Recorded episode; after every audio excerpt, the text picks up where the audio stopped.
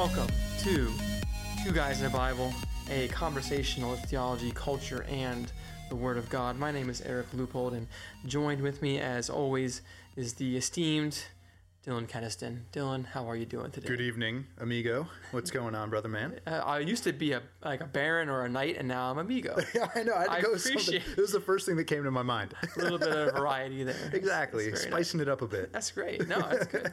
um, and thank you all for tuning in this week and, and joining us on our conversation. Uh, we are a listener supported podcast, and we truly appreciate uh, your help in keeping the lights on.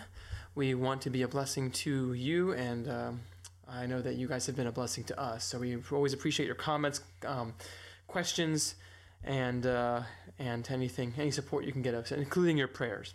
But that being said, today and you know part of our podcast is to address like i said cultural concerns and um, we are going to look at scripture a lot today i hope but uh, i do want to uh, talk about a, a recent event i mean recent as in several months ago and perhaps many of you listening have already stopped thinking about it. Uh, but i we wanted to talk about the uh, recent shooting that took place in New Zealand uh, there uh, against against the uh, the mosque there in New Zealand, um, and you know this is a very difficult topic, but it's important. Uh, Dylan and I, I imagine you, Dylan, you agree with this. It's important for us to be able to look at things that are going on and try to unpack, unravel, respond in a Christian, eh, from a biblical, biblical perspective. Yeah, amen and amen. Yeah. So that's what we're trying to do today. Like, you know, when this happened, I, you know, I started thinking about like, hey, you know, what, who's this guy? What's he doing? What, what's going on with that? Um, and I particularly became, you know, interested in, in when I heard that he had left a manifesto. Now we're not gonna, um, we're not gonna uh, mention the guy's name. Don't want to give him any more, uh, in, in infamy than he already has, um, being that he's still alive today uh, in custody, though, uh, thank the Lord. But we do want to, I think it's important that we actually respond to what he said. Um, you know, I know it's a hard thing to do. Uh, and maybe in our culture today, we don't really tend to look at uh, what I what should I say the um, the other side or look at those who have uh, strong disagreements from us. So I'll give an example. Um, you know, Richard Dawkins is a very well known atheist, um, and I've I've read several of his books. He claims to be able to uh, destroy Christianity, destroy the um, existence or, or the need for religion. And so, hey, you know what? Uh, let's see what he has to say. And I think as Christians, especially as we as we grow maturity, we shouldn't be afraid to um, look at, read, and engage even those those opinions that we consider to be horrific or just plain old wrong, like really really wrong. Um, and so that's what we're going to do today, as far as going through hi- some of the highlights uh, that we saw in the um, uh, New Zealand Shooters Manif- Manifesto, and how how we can respond to that. Do you have any uh, thoughts you want to add to that before we dive on in, Dylan? Yeah, I would just, uh, you know, just to echo what you were saying, you know, I mean, in this show, I mean, I don't know that we've gone to the fringes too much, you know, kind of the margins of acceptable worldviews in this, you know, free market of ideas in our Western society. We don't go there very much, right? And I think this kind of falls under that category of, of topics for us to touch on. Um, and to just complement what you were saying, you know, I, I, one of the ways that I'll just give an example. I've heard it said, and I think rightly, that um, if let, let's just talk about the church for just for a minute, right? And that this this helps reinforce the point of like why even talk about this or bring this up. Yeah, exactly. So if you talk about the church for a minute, you know, I've heard it said if you if you don't preach, on, you got to preach the whole counsel of God's word, right? Yes. If you don't preach on the Holy Spirit for like a generation or or much less, what you're inviting in is certain Pentecostal uh, extreme cer- certain extreme wings of Pentecostal thought or charismatic thought, right? And and the point being, you, you're creating a vacuum, right? If there's a certain doctrine that, or, or truth that the Bible holds out that you're not preaching on or engaging, then You just avoid it. you just avoid it, right? Like, or you know, let's say, well, I haven't, I, I'm not quite sure about, I don't know, some kind of issue that I think is peripheral, and even if the text brings it up, I'm just not going to mention it much. Well, you create a vacuum, and what happens is you get people who are pointing out this other stuff that the Bible is saying that you're not dealing with, and they're saying, what about that? And what tends to happen is you get this pendulum swing where you get the extreme end of of that to make up for the lack thereof, right? So something analogous i think happens in in our society right where you have um, th- there are certain ideas that are very much um, off limits to be probed in polite society Yes. and and that's i think part of what gives rise to some of these kinds of extreme outbursts uh, you know somebody going and cr- committing heinous acts of terrorism and murderous acts is if there's something that's not being engaged or dealt with or just kind of dismissed outright um, it's not you know that's that's not helpful right? It, it is it is important at some level. Even if you're dealing with ideas that are kind of on the fringes or on the margins every now and then to come back to those things and say you know what does god's word say about this? So that we so that we don't create kind of that vacuum that gets filled by um, more extreme versions of of that Yeah. does that make sense Yeah. So, so to paraphrase it, we shouldn't be afraid to talk about these things. don't be afraid to talk about these things and it's and you know also kind of partly why it's important too Yeah, exactly. And so, um, with that, uh, Dylan and I both read uh, through his manifesto, uh, which was fairly long and, uh, you know, it wasn't too in depth, I would say, but there were some points that.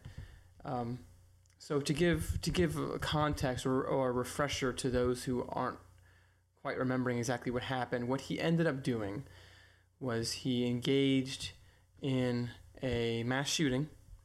I believe it was at two mosques in New Zealand.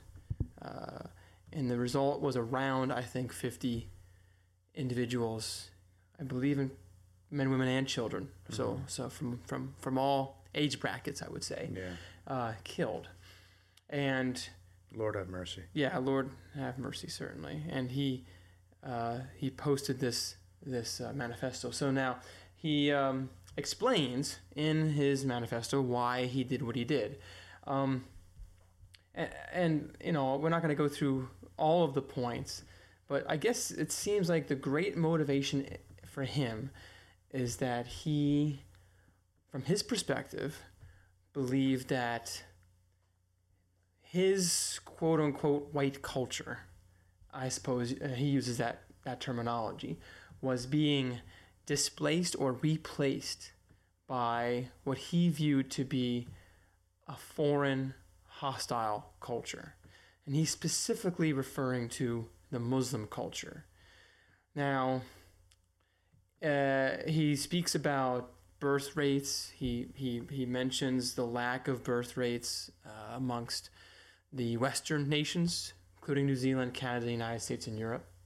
Uh, he demonstrates uh, an angst, or uh, or he shows that he's not happy with the current Western culture, being very hedonistic, very nihilistic. So that's kind of self-centered, focused on materialism, and very individualistic. Okay, so very a lack of um, community, if you will, and so he sees in these other cultures higher birth rates, uh, a greater sense of community, uh, and he views those things, this, uh, these other cultures, as a threat because they are essentially those cultures are coming into the Western societies and basically replacing or displacing the current, what he views to be his white culture. Uh, and he himself comes from, I believe, an Australian, New Zealand, or uh, a background of uh, him ethnic, ethnic wise. But that seems to be the gist of his, uh, I guess, motivations. Uh, the reason why he decided to go and become violent um, personally uh, or I should say individually without, uh, you know, just on his own, is he actually views himself or viewed himself as a freedom fighter, someone who is engaging in self defense, if you would, um, against what he perceived to be an invasion. Yeah. So he uses that kind of terminology uh, to describe the situation uh, that uh, that that surrounded his his actions there. So, um, I guess I, I mean just that's the general context here of the seems to be the general motives and before we start unraveling them or comparing them to what God's word has to say. Anything else you want to add on that? No, I think that's a fair summary. I mean, I, I think basically what he's envisioning is there's there's you know what he would envision as like kind of like a white European culture, and you have people who are what he would call you know invaders coming into quote unquote you know our homelands, uh, and and coming in as invaders and taking over essentially and displacing white people and you know white Europeans and white European culture. Um, he's got some other reasons too, like for example, he, he ties back to, uh, you know, Europeans being taken from their lands by Islamic uh, slave traders, um, and he wants to take revenge for that. Uh, those Europeans who've lost their lives in terror attacks. Uh, he he mentions, you know, a particular uh, instance that he experienced personally, where he saw uh, he someone get killed who was you know innocent uh, in his eyes uh, by a terrorist attack. Um, he also wants to reduce immigration rates, right? So he's trying to intimidate uh, those who are who are Muslims or coming from a non-white European background from coming into what he would call white European lands. So there's a whole host of reasons that, that he's really kind of uh, going after. Um, you know this this manifesto and, and laying out his thoughts and, and outlining why he carried out these just vicious and heinous attacks. Yeah, uh, and actually, in his own words, he he mentions that he was born in Australia, but he's of Scottish, Irish, and English descent. Uh, and he says uh, even uh, uh, at the beginning of his manifesto that his own intention is to create fear, which he hopes would lead to drastic revolutionary action. Right. He wants to destabilize, and basically, he he says, uh, "quote to eventually destroy the current nihilistic, hedonistic, individualistic insanity that has taken control of Western thought." So he sees the West, uh, Western culture, as becoming, in his words, I guess, some kind of decadence, some kind of uh, horrible set situation. But he thinks the solution is to destroy it via polar polarization, destabilization through violence. Or to destroy what it's become, right? He's he's Yes, he's destroying what of- it's become. Yeah, he what what he really wants because he's if you were to ask this person, um, you know, are you? Well, he he's he actually the, the way his manifesto is laid out is it's a series of questions and answers, right? So everything's kind of formatted as a question, and then he gives an answer, and he asks it, you know, at one point, are you a racist? And he says, well, it kind of depends on your definition, but yeah, I guess if you have a certain definition of it, you could call me a racist. But he's not necessarily saying that uh, one people group is is is better than another. He might believe that, but in his writing, what he's trying to say is is basically he's in favor of, of segregation at a at a at a national state level, Yep. right? All the races should ba- basically live in their own lands, have their own cultures, and within that framework, he's happy to go and visit some culture that's not his own and he says you know i've enjoyed the hospitality of cultures that are not my own and i've had loving exchanges Yes, with he those says he's traveled around I've world. traveled around the world you know um, but at the end of the day you know these invaders are coming into white european lands and we need to uh, get them out essentially so that they go back to their land and their and their home Yeah. In fact, uh, one statement he says, I- uh, "quote I wish the different peoples of their world all the best, regardless of their ethnicity, race, culture, of faith." And that they live in peace and prosperity amongst their own people, practicing their own traditions in their own nations. So, a place for everyone and everyone in their place Right. is essentially. And you and I were talking about this before we, uh, when we started broadcasting. But it seems like he wants to return the state back to after the Tower of Babel. Hmm. Yeah, like right when God scatters the nations, basically puts them all in their place Hmm. and gives them all their own cultures and language. They can't even talk to each other. That's kind of like what he wants to go back to. He thinks that is the goal. That is the goal. He's not saying even, and I want I want to be careful. I mean, I, obviously, I don't think he likes uh, some of those other cultures, but his big his big, you know, his big beef, if you will, with them is their quote unquote incursion into Western lands. Um, so, uh, and in fact, he even says uh, a little bit earlier that the only quote the only Muslim I truly hate is the convert. Those from our own people that turn their backs on their heritage, turn their backs on their cultures, turn their backs on their traditions, and become blood traitors to their own race. These I hate. Now, you know, okay, so let's pause and start unpacking this a little bit. I think there's a lot to be said about the errors in his thought. Yeah. But one error, and I'm not even going to scripture yet, but one error in his thought is he he he mixes apples and oranges because he associates he says he hates the Muslim convert. Okay. And he but then he said and he says that he doesn't like it when his people turn their backs on their culture traditions and they become blood traitors. Now it's weird because he seems to associate ethnicity and race to ideas.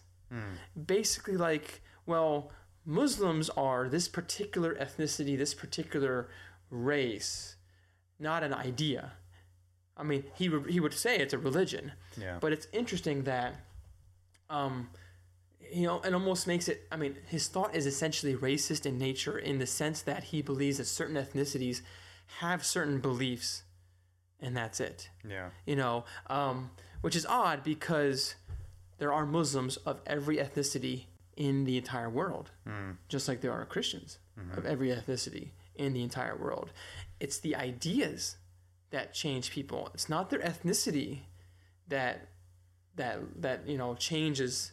You know, does that does that it makes It sense? does, yeah. He's he's he's he's definitely conflating the ideas, and I so one of the things I mean, you, we were mentioning both race and ethnicity interchangeably. So for the purposes of this podcast, because this document is not making that distinction, we're not necessarily making that distinction That here correct. between race and race and ethnicity. There is a distinction, There the is a distinction There. So let's just take if if that's jumping up in mind, let's just he set that- oversimplifies things. it's oversimplified. Yes. We'll set that to the side. You know, race generally is kind of this this social construct, usually a, a cultural notion of, of skin color uh, that that the concept of which, as it's been used in American history, I, I think has no basis in the Bible whatsoever. Then there's ethnicity, which has kind of this physical connotation, your your blood, your birthright from a particular uh, people group, right? Yeah. So that's but for him now, what what to to your point, Eric, he's taking this notion of kind of color and culture and he's and he's conflating them in a way right because to your point you can have a white european muslim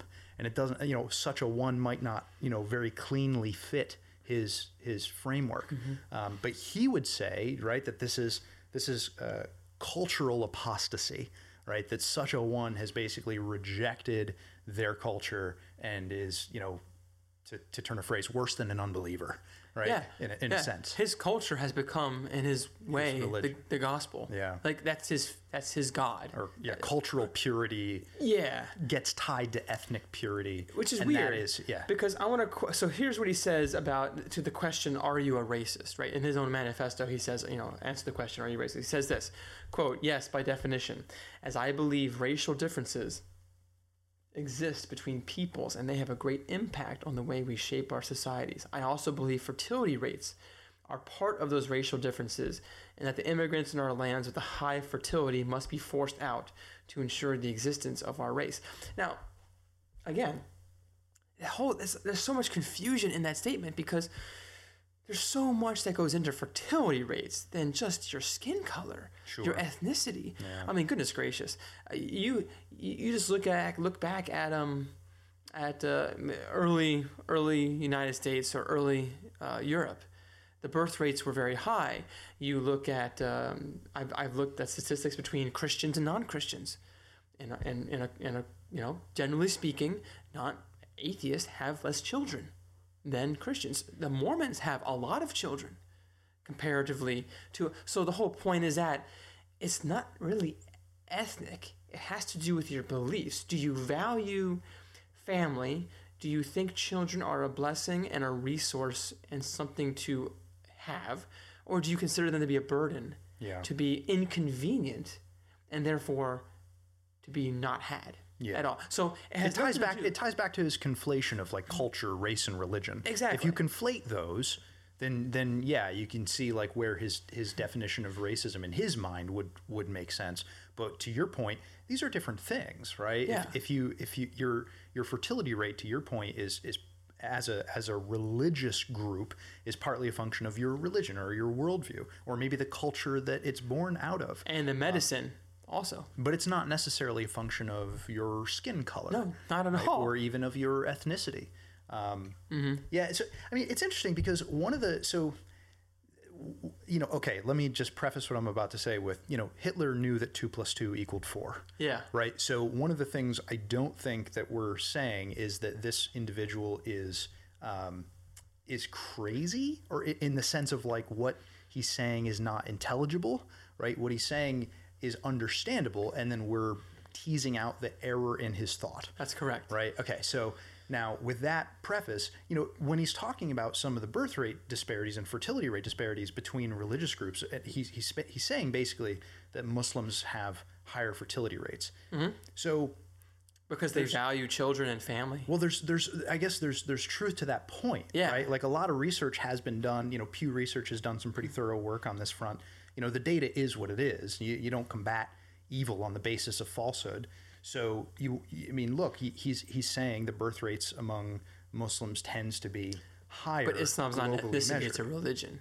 That's the Yes, it's tied to well, it's tied to a lot of reasons, right? I Yeah. mean, part of it is religious, part of it is their age demographic tends to be younger true. globally. So I mean, there, there's a num. I mean, when you're measuring global trends of fertility, it is tremendously complex because there's so many variables to control for.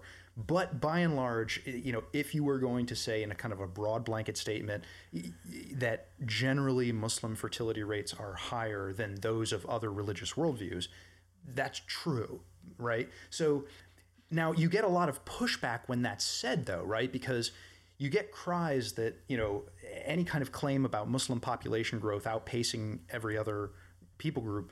There, there's cries of xenophobia, right? And, and it's mm-hmm. just you're only saying that because you're you're you're trying to stir up xenophobic concerns about immig- about immigration or about Muslims taking over your lands or your culture. You know, Europe's going through some of this, a lot of this right now. You're trying to stir up xenophobia. Well, you know, I mean, a the data is what it is, right? We've already said that that fertility rates among shouldn't Muslims be afraid to say that they have should- more children. Shouldn't be afraid to say they have more children. and that the and that a lot of cultures that are very selfish and don't value children don't have children. Now, to be fair to that group, though, when they when they raise concerns about citing that statistic as stirring up xenophobic uh, concerns, this particular chap kind of embodies exactly what they're warning against. Yes. right? That that it, so when we talk about these these po- data points or these facts, you know.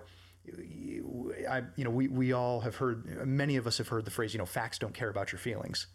That's true. There is a sense in which that's true, right? Um, but to there is a kind of uh, delicate a, a delicacy with which you want to talk through some of these things carefully, right? Because precisely because you can unwittingly give fuel to the fire of something like this. So you see, I don't know.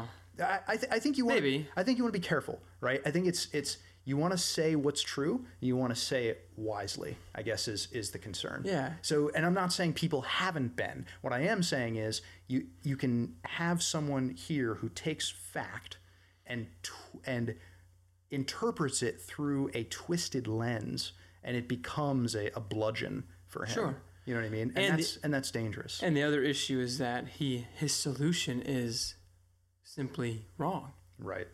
So so I mean let's do a thought experiment. I mean let's say the facts are what they are. Let's say that a culture is values children mm-hmm.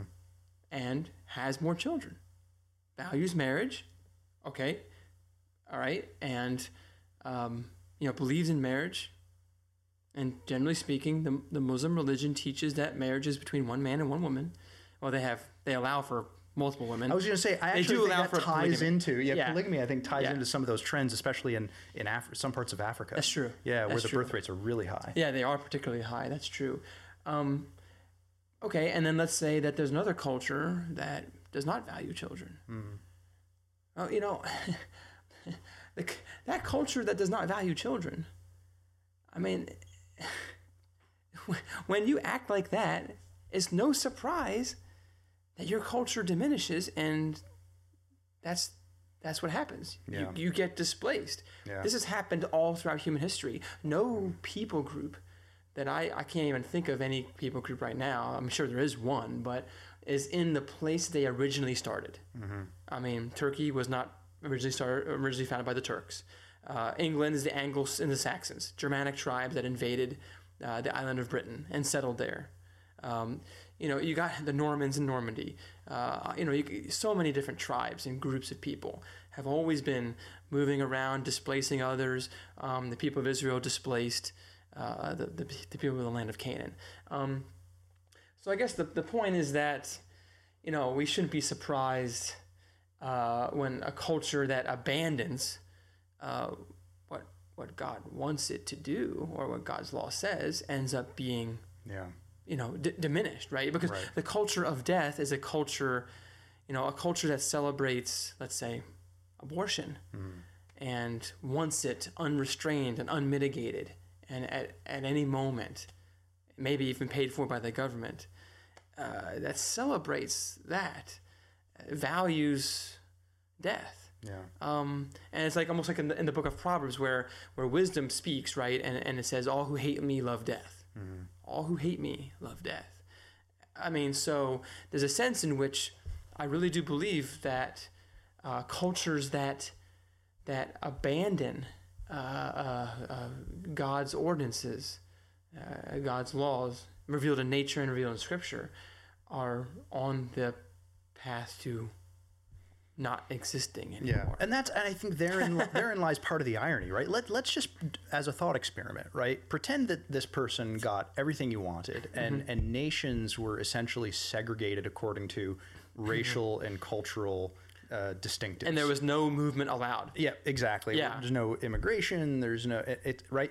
So he says um, white people are failing to reproduce, failing to create families, failing to have children. Okay, uh, again, you- there's uh, it's an oversimplification. It is very you much could, so. You could cherry pick a lot of differences. Oh, yeah. But but let's just take that on the face of it. By and large, if you're looking in comparison to other kind of racial or cultural or religious kind of worldview groups, we can take that as generally true.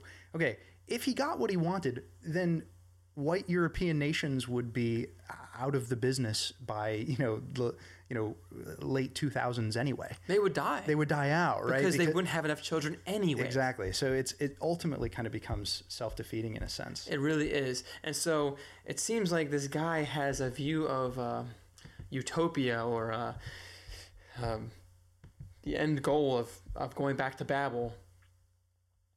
And you know what's interesting about that? And he thinks that the, that the solution to, to accomplishing that is through violence. Yeah. is really what it comes down to. Um, you know, it's it's almost like I mean, uh, it's just uh, you know one thought that crossed my mind as I was reading through this. Like he constantly is complaining about birth rates and culture, and I'm like, well, man, how about how about instead of picking up a gun, how about you go get married and have some kids? Yeah. You know, it's, it's like it's like he it's like- addresses that too. Like he, he has one of his questions in his in his manifesto is, um, well, why don't you just go get married and have kids? And basically, what he's saying is, you know, by that point, it's it's it's already too late. We already need a more extreme solution. So like, here's so so there's exactly. so I think what we're pointing out here, right, is that there's errors kind of at two different levels, right? One is kind of there's an error with respect to goal, with respect to what he's after. That's correct. He's, he's his goal to summarize it is a is a evil Babel form post Babel, if you will. So uh, that's one level of error, kind Yep. of foundational That's level. one level error, another level of error is in the means carried out towards that goal, right? That he's used. So I think this is where it's probably um, easier to get broader consensus and, and agreement. Is like you know, by and large. Um, we agree te- acts of terrorism are bad. And, you know, by terrorism, what I mean is some act of violence carried out uh, by a by an individual who's not associated with the highest command of, of government, right? He's not in the military. He's not in the military. Well, so it's some attack carried out by an individual for political means, right, or for some kind and of it's typically political an goal. attack against women and children. So Or civilians, I right. say. So it's it's not Yeah. just like oh well he's instilling psychological terrorism and therefore it's terrorism, right? I mean there is there's some of there's an element of that, but more fundamentally it's it's for some political aim that is a, an act of violence executed towards a political aim that's not ordered by the highest governmental authority, right? So he, he that's I, I think terrorism is the right label here. oh, So he, he even agrees he's a terrorist. he does, yeah. does. So, so I, I think what's really interesting to me is I think there are movements that are afoot in society that kind of come about as, in some ways, reactions to certain trends. So, this is why I kind of want to address, and I'm sure we'll get to it biblically, uh, some of the errors at the goal level. Right? Is it is it right as because there have been some Christians who've argued in favor of segregation of races and and some of the more rigorous of these thinkers you know you think you know it wasn't that long ago when there were you know many many Christians who were very against interracial marriage you know for very analogous reasons. Yeah. and you take that line of thought and you kind of walk it down the line of consistency towards the the level of the nation right and the state and the culture. Um, and these kinds of ideas exist today right? So i i, I hesitate to use the term because it gets bantered about so frequently in political discourse and it's kind of a landmine. So i want to be i don't want to make this episode about this term but what he's articulating and he doesn't use this language right? But it has some uh, congruity with what we have come to know in, in america as the alt-right right? Where you, you, you have you know someone like um, someone like a Richard Spencer, right, who is who's kind of a lead, a popular thinker associated with the movement, who espouses basically the same sentiments as this individual, even if it not. So I'm talking again at the level of goal. You know, he, he The goal. the goal, right? Not the means. not the means That's right, necessarily. The means we're, we're talking. I mean, we're But I'm talking, talking about, the violence. the goal, Yeah. right? mhm. So what and what unites kind of the alt right at a philosophical level is this notion that Western civilization isn't just a, a set of beliefs, right? But it's it's the Western civilization is rooted in European ethnicity, Yes. right? That's kind of the root of That's it. their view. Yeah. And so that's why I, I, I think it's important to handle the level of goal in, in the error in the goal because I think this notion of segregation of people groups and oh I'm not saying that this other people group is better or worse than my people group. I just want them over there. I just want them over there. I just mm-hmm. think they need to be separated out. This is our land. That's your land. Right. And never shall we move around or exchange again. Yeah, so Which- I, I, that is just tremendously dangerous. It I is. think. Oh, yeah. and I think just biblically wrongheaded. So, Because yeah, because history has shown us that's not how life works. I mean, God has moved peoples around all throughout the world, um, and I think the biggest one that that I mean, the biggest biblical argument against the goal. We'll talk about the means in a little bit. excuse me, is the fact that God has reversed Babel. So the intention yeah, was not for things to stay at Babel. Um, I'm thinking of, uh, you know, the Book of Acts, Pentecost, yeah, right, where where all these different uh, groups hear the gospel in their own language, yeah. and it's just amazing. So uh, I'll, let me read it here. When uh, Acts chapter two, uh, verses one, and I'll uh, I'll probably go to verse uh, verse uh, thirteen there. When the day of Pentecost arrived, they were all together in one place, and suddenly there came from heaven a sound like a mighty rushing wind, and it filled the entire house where they were sitting. And divided tongues as of fire appeared to them and rested on each one of them. And they were all filled with the Holy Spirit and began to speak in other tongues as the Spirit gave them utterance. Now there were dwelling in Jerusalem Jews, devout men from every nation under heaven. And at this sound the multitude came together, and they were bewildered, because each one was hearing them speak in his own language. And they were amazed and astonished, saying, Are not all these who are speaking Galileans? And how is it that we hear, each of us in his own native language, Parthians and Medes and Elamites and residents of Mesopotamia, Judea and Cappadocia, Pontus and Asia, Phrygia, Pamphylia, Egypt, and the parts of Libya belonging to Cyrene, and visitors from Rome, both Jews and proselytes, Cretans and Arabians? We hear them telling in our own tongues the mighty works of God. And all were amazed and perplexed, saying to one another, What does this mean? I'll just stop there. But the point is that this is a beautiful picture. I mean, all the nations that are listed there, Arabians too, Mm. those who would eventually become, you know, the, the Islam would come out of Arabia uh, about 600 years from now, uh, at this time of the book of Acts. But it's just amazing how God is uniting Yeah. all these nations together under the gospel by the power of the Holy Spirit. He's undoing what he had done at Babel. Mm. And that is completely that that is not the goal of, of, of this of this man and his manifesto or Richard Spencer, like you said. Like they do not want that kind of undoing of Babel. Mm. You know? Mhm. Would you agree with, with, with that there? Yeah, yeah, I would. And so, what, what basically what you're saying when you're when you're referencing Babel is basically at that time the nations had come together in kind of this this evil unity. It was an evil unity, like Right, this let conflict- us make our name for ourselves. Exactly, but Yeah. there was there was a unity there, kind of a, a linguistic unity, Yeah. right? So that at the end of basically one of the God's curse for man's rebellion in that was to distinguish the languages of the participants, right, and kind That's of right. scatter them back. Because they were trying to make themselves greater than God in a way. Like they're going to build this tower, they're going to reach heaven, and uh, and all that. So it was a form of pride and rebellion actually against God. Um, so so that kind of I think that's probably the strongest uh, biblical argument against their goal that these individuals and that this New Zealand shooter has.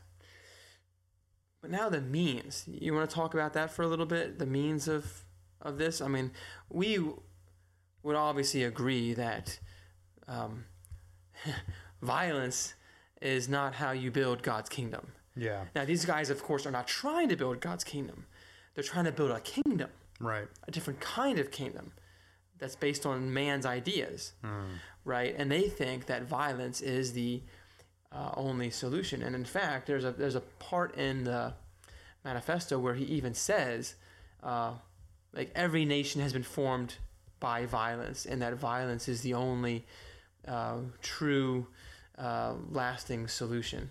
Uh, I want to try to power right Power. it gets well, power. well no I'm, I'm just saying like what's what's ironic about this is that you know in so in a in the christian worldview you have true grounds for unity in diversity That's right. in christ in the triune godhead and it's you you have the resources to handle that whereas outside of a Christian worldview, by and large, what you end up being left with is either this brute unity or this brute kind of segregation and differentiation along could be racial mm-hmm. lines, lines of gender, class, right?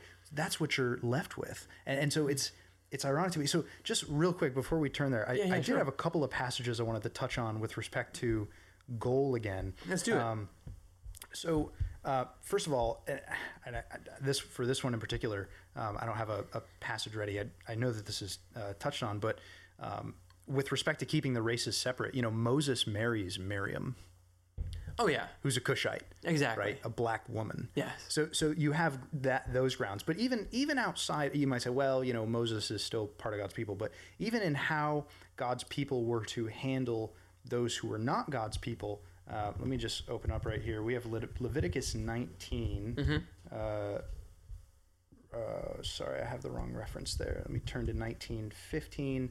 Uh, one of the things I found, yeah, here it is.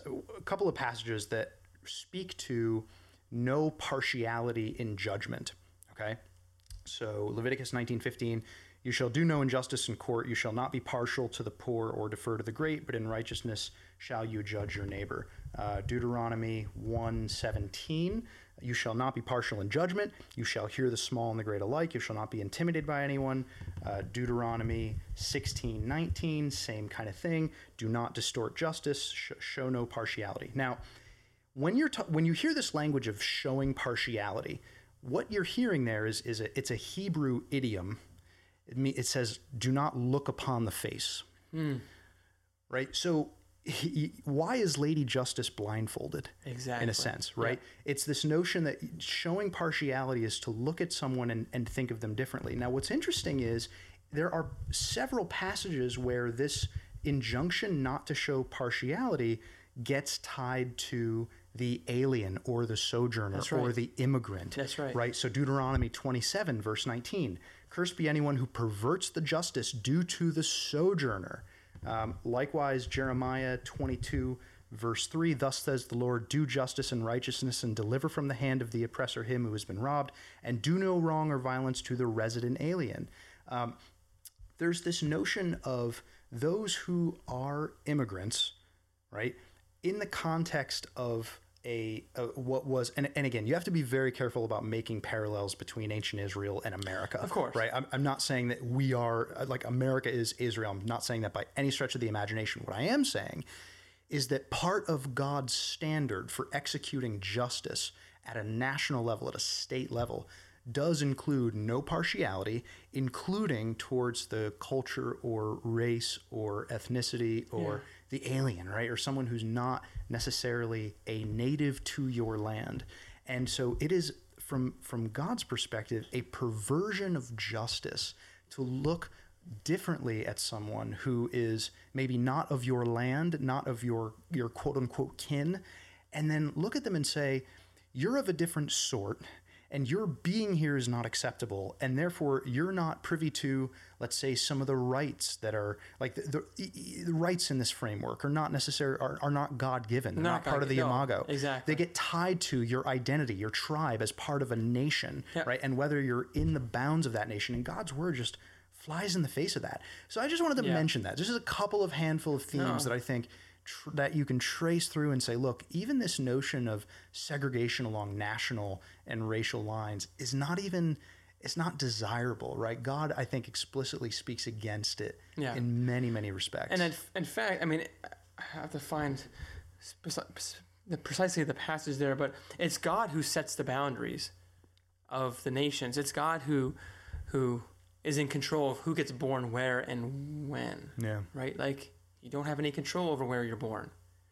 He puts men and women where they are, yeah, and he's the one that that moves yeah, men and women wherever they go in the world and to basically try to i don't know take a snapshot of the world and freeze it yeah. like it needs to stay like this and not not change at all right. that doesn't that doesn't work that's Now, there is- playing god Exactly. Now, now God does draw a line here, right? There is a, a line with respect to. Um, now, again, this is a little bit different, uh, but with respect to marriage, that God draws a line, and that line is to, that a believer is not to marry an unbeliever, yeah that's right? true So, so Yeah. there are some familial ties that are to be avoided, um, but when the Bible speaks about those ties, they're always couched in that in that religious language. it's They're not, ethnicity It's not ethnic. It's not cultural. That is Exactly. correct. Yeah. That is correct. So they, so yeah, these individuals like the alt right and some of those folks, and and this of course this uh, this shooter he is elevating race above above all things, Yeah. and really everything must be subservient to that. In fact, um, I was particularly bothered by uh, he made a statement. Um, uh, what is it? He said, uh, "Are are you going to abandon your racial responsibilities?" Um, I can't find particularly where that quote is, but he mentions uh, he mentions that. Um, he kind of asks the reader, like, "Are you going to abandon your racial responsibilities?" Like, it's like really, you're responsible to your race. Well, first of all, it's an oversimplification of race, and actually, you're responsible to God. He's your creator, and it's His law that we are all uh, under.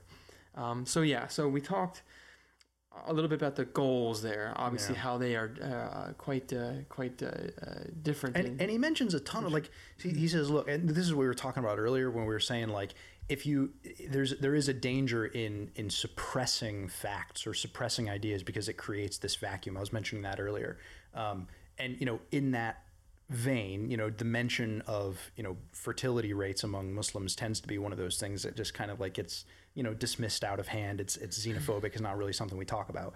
Well there's other there's other things too right? So he he mentions past enslavement of europeans by muslims. I mean at the time of the ottoman empire when they were pressing down the walls of vienna there were many many muslims who took many many europeans as slaves.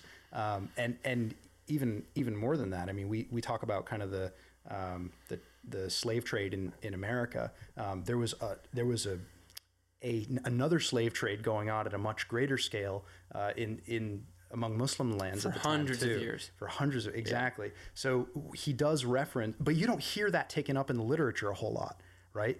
And he does mention, you know, the past enslavement of Europeans by Muslims as a reason for kind of carrying out these attacks. And again, it just goes to reinforce the point I was making earlier that if you if you downplay certain facts of, of history, you you get this this vacuum where somebody's going to try and fill it and do something extreme about it because nobody's paying attention to some some of those facts. It just mm-hmm. that side just doesn't get taken up in the literature very much Yeah. You know he so I, I think he gets a miss there though right um, it's a it's a major miss because he's he's trying to avenge past enslavements and past injustices of of, Mm-hmm. of Europeans by Muslims the bottom line on that is in history no one's hands are clean right Well, that's you go, true. you go digging through any people group's history Go back to Adam, right? go back to Adam. You're going to find some skeletons in that closet. Exactly. You go back to Adam and you just you trace it all the way back to the garden. Um, it just you, you can't. It's just so anyway. He, he, there's a number of other things that we can mention, right? He says why use firearms. You know, he, he has this whole diatribe on why he would use a gun as opposed to some other means of of of carrying out his act of terrorism. You know, and he basically talks about how the, the U.S. is being torn apart by the Second Amendment and that that's along racial lines. And, and in particular, there, what he's talking about is the black community. That is not true.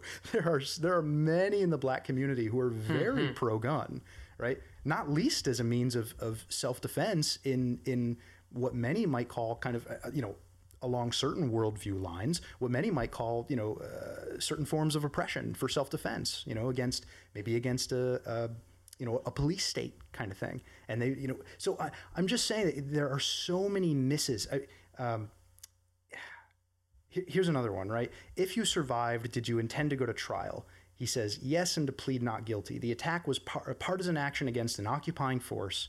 An occupying force, right? He says, "I am a lawful, uniformed combatant." From okay, that is amazing According to who? Exactly. So from from from just war theory, from a Christian perspective, declarations of war and acts of aggression are only permitted by the highest governmental authority. Right? They're not acts of Yeah. guerrilla tactics. You're not a vigilante. You're not a, you cannot be a vigilante, right? No. From that is not just, and and as such, he is guilty. And so Oh yeah. I mean, yeah, ex- I, he's guilty of, of, of a whole host of things, let alone just murder. Right. I mean, obviously, I. Um, So there's, that- uh, uh, yeah, I guess, just just a number of things in there that I just wanted to touch on before we Yeah. come to the means. Um, Well, I mean, that, but does kind of touch on the means there. I mean, the firearms. the firearms, like like he, he sees himself as engaging in lawful combat. Now he you know he grades himself on his own curve, uh, using his own standard. He's not a uniformed combatant. He gave no oath of office. He has no uh, endowment. He doesn't uh, have the authority. He had no authority. He's got no authority. I mean, I, I- I mean, think of it like, I mean, just could you imagine just a, a just a policeman just breaking into your house and just you know taking your stuff and say, "I'm a policeman." It's like, well, you you you have a certain authority and you need to come in the name of the law with the proper warrant and and all the all the things that come along with that. Yeah. You know, you know, just because you don't like the way something is doesn't mean that you have now the authority to go do what you want about it. Yeah. So uh, he's clearly uh, trying to take vengeance, quote unquote vengeance, which it, it doesn't even fit into that category. Right. Uh, these particular individuals that he and here's the other thing that, that that's interesting. He associates um, again, this, this is actually a racist idea, communal guilt.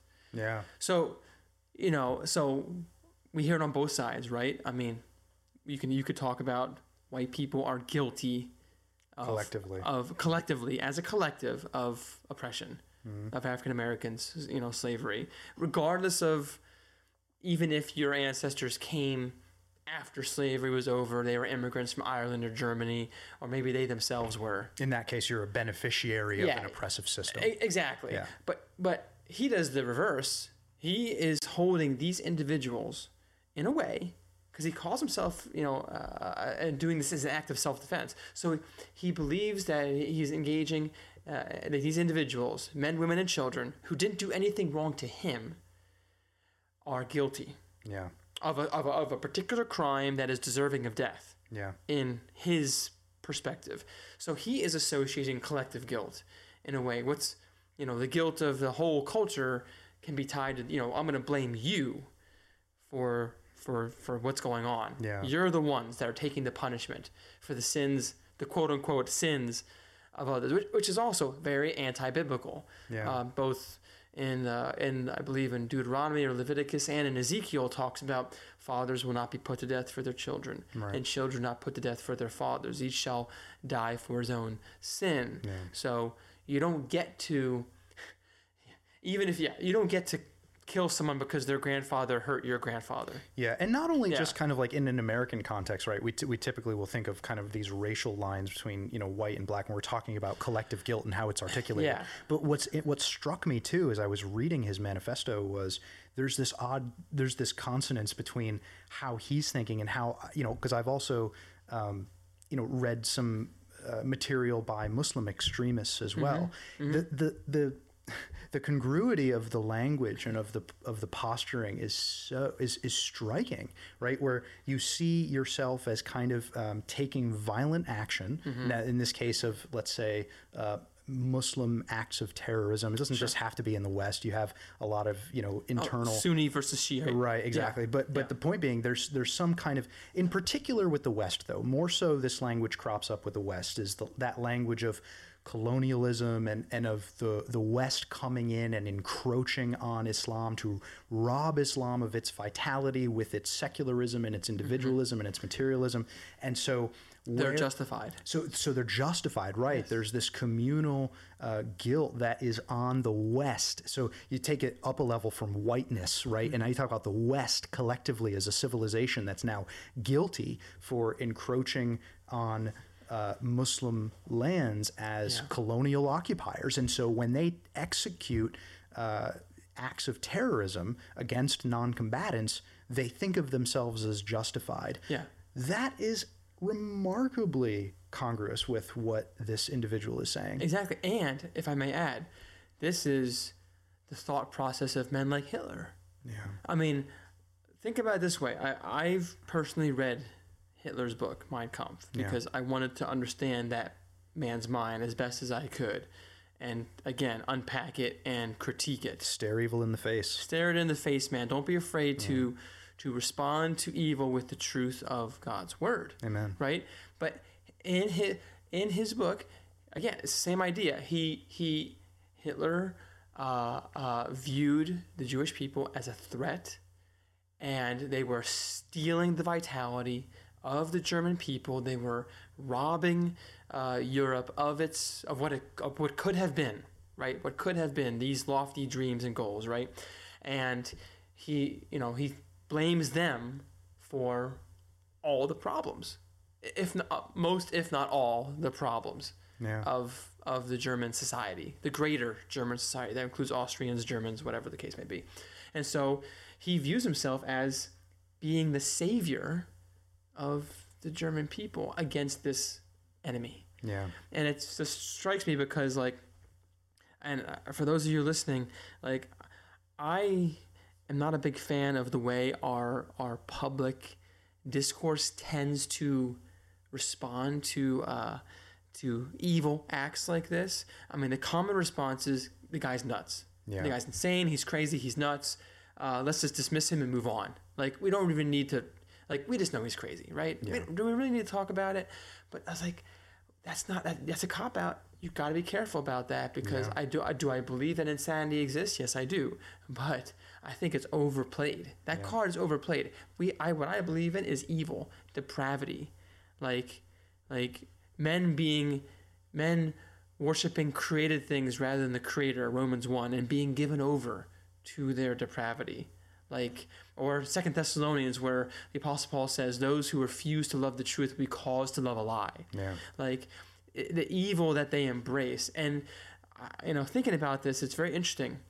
Uh, even the most wicked people no one thinks that they're the evil one like no one thinks that they're the bad guy Right. everyone They think they're doing the world a they're favor. the hero They're of the their good story one. Yeah, exactly. and that's just a you know it strikes me as like wow can you really like you know thinking about like reading hitler he thought of himself as the hero you know this guy thinks he's a, a freedom fighter and a martyr and trying to save the west and it's like they really think that they're the good guy Yeah, one one person's freedom fighter is another person's terrorist. well in the and, world and of vice versa. well yeah if there's no objective truth that's true Exactly. And that's the thing. That's where you need God's standards. So, That's right. So here's the thing, right? So like Christianity likewise makes some of these distinction like when we talk about this notion of collective guilt Mm-hmm. from from history, from present and kind of with implications for the future.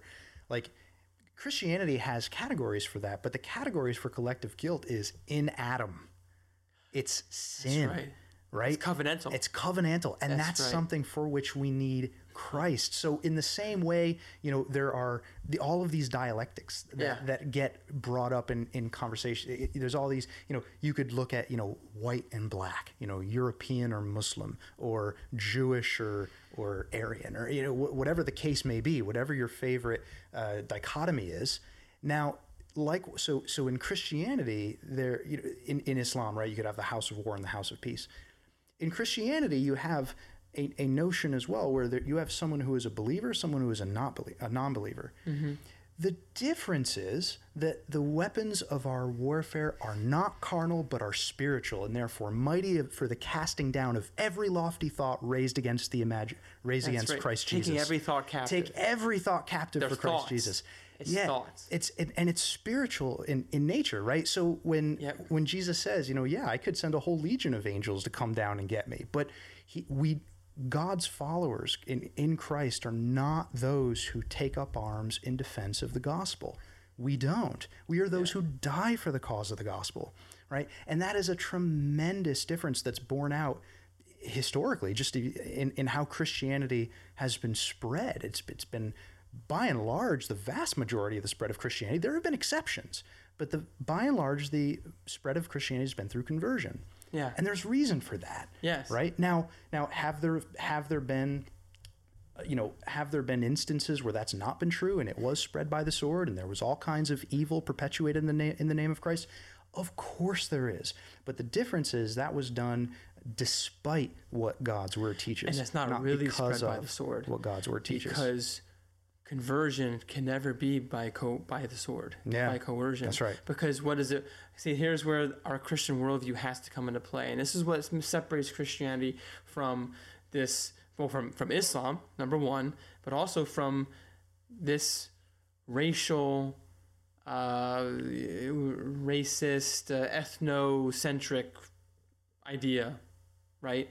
The, the, all of them agree, all of them would say, "Hey, the solution ultimately is through some sort of power, like earthly power, fleshly power, whether it's political or or through violence or whatever the case may be."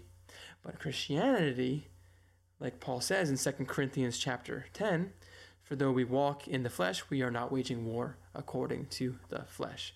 The weapons of our warfare are not of the flesh, but have the divine power to hmm. destroy, like you said, destroy strongholds. We destroy arguments. yeah. We destroy arguments and every lofty opinion raised against the knowledge of God and take every thought captive to obey Christ. Hmm. Like that's war language, hmm. right? Mm-hmm. Um, and also in Ephesians, you know, you know, wield the sword of truth, hmm. the sword which is the word of God, Yeah. right? And it's sharper than any two-edged sword. Yeah. So, as Christians, we have a goal, which God is the one that's that's reaching that goal. Heaven on earth, proclamation of the gospel, conversion of, of sinners, saving of souls. That is God's doing, using his people, us, you and I, to present the gospel, share the gospel, disciple others through the word, through the spoken word, and ultimately through the word of God, which is uh, which is uh, given to us as our as our weapon of warfare, and through prayer, and that's how we uh, change the world. That's how we, that's how the world is changed, right? But these other false religions, and I call them religions because that's what they are. They are false religions. They also have a utopia, an end state, but it is achieved by the weapons of the flesh, um, not through the changing of hearts and minds.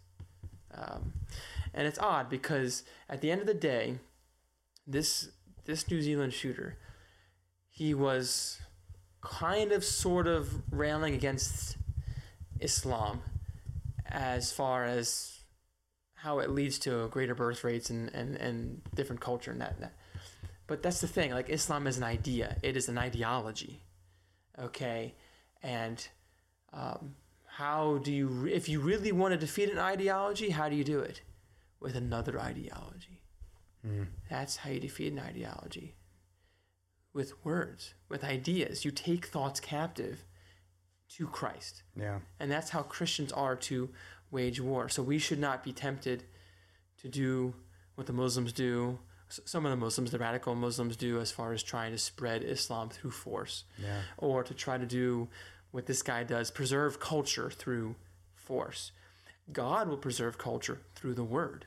Yeah. That's that's how culture gets preserved. And God will expand his kingdom through the word, not through force. and that's why like ultimately like i, I hear when we're talking about um, some of the dangers of extremism as it manifests itself in terrorism and Yeah. that could be of this sort of kind of white ethnocentricity Yeah. or any other sort you know Yeah. maybe uh, you know muslim terror acts of terrorism it could be any kind of act of terrorism when you're dealing with those kinds of extremes I think it's naive on the one hand. You know, I, I hear people kind of who identify on the political right to say it's just a military solution. You know, Oh yeah. drop some bombs and and let the military handle it, and it'll be a done deal. And I hear the left kind of equally naive saying all the you know what they really need is jobs. Jobs, economy. They- they- yeah, they um, really modern technology, creature tech. comforts. Exactly. And and that's the secularism encroaching, the very secularism that they're fighting against, right? So um, they don't want that. So, so like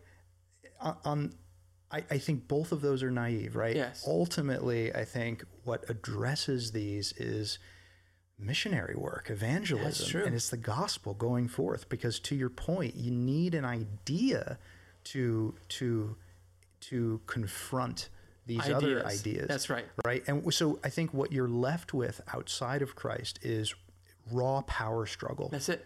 And we see that manifest whether it's in, you know, the secular West or the, you know, other, you know, religions in the East Yeah. or elsewhere in the world. Um, it, it ends up being reduced to a question of power. And in secular terms, that gets reduced to race, class, and gender. And in religious terms, particularly with Islam, because it's probably the, you know, the, the, the dominant example globally, certainly with respect to rate of increase.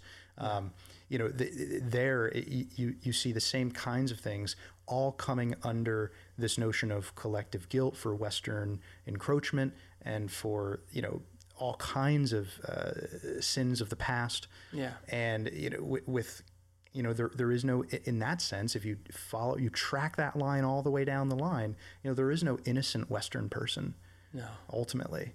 Um, and so it does become kind of a power struggle for quote unquote the house of peace Yeah. to gain peace by forcing submission to those who are otherwise um, invaders into Muslim lands. It's a power struggle. In Christ, the king, here's the power. He has the power. That's right. It's spiritual. The kingdom of the world has become the kingdom of our Lord and of his Christ, and he shall reign forever and ever. The power is divested from us, Yeah. and it is purely invested in Christ as King, who reigns even now, seated at the right hand of the Father, right. and will come again in glory to set all this right.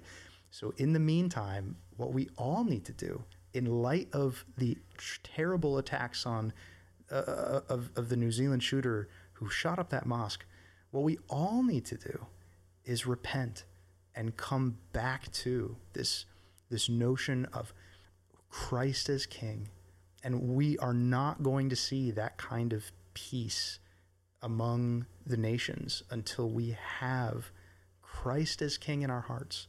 I, am totally convinced of that. I know that sounds naive and ah. whatever, but I'm totally convinced of that. Oh, uh, yeah, absolutely, brother. I mean, and the day is coming when he comes back, every knee will bow. That's true. Right? Every yeah. knee will bow. And if a people don't believe in spiritual warfare or that it exists or in spiritual power, their only recourse is to use earthly power. Right.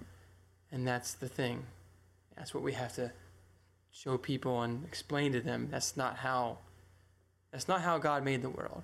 Yeah. You know. So well, we've uh, hit on a very very serious topic and it's uh, it's uh, hopefully been useful for you uh, those of you who are listening.